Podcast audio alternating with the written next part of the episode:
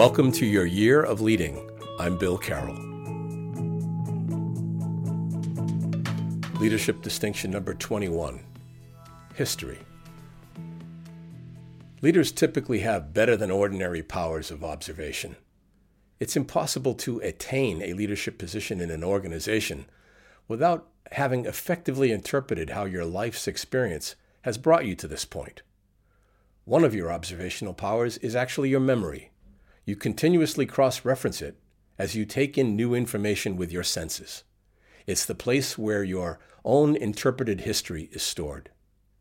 In addition to your senses and your memory, you have what each of us is less equipped to think about with objectivity, and that is the mental model with which we select and frame and process what we observe.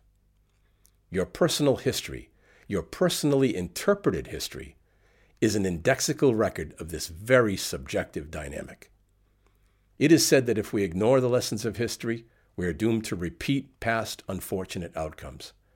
Most of us would have to disclose that our record of applying this bigger lesson is somewhat short of a perfect score.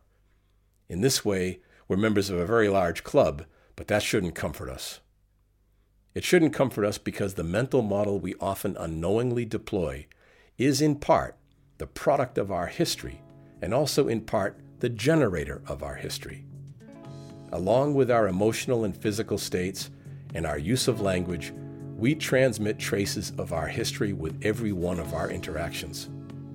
Reflecting on our individual history and being particularly mindful of any patterns within it that indicate where and when we might lapse into a less conscious observational habit will go a long way in propelling our being a generator of a supportive history and not a victim of a remorseful one as we move forward. This has been a leadership distinction from your Leadership Pathworks. I'm Bill Carroll. Until next time.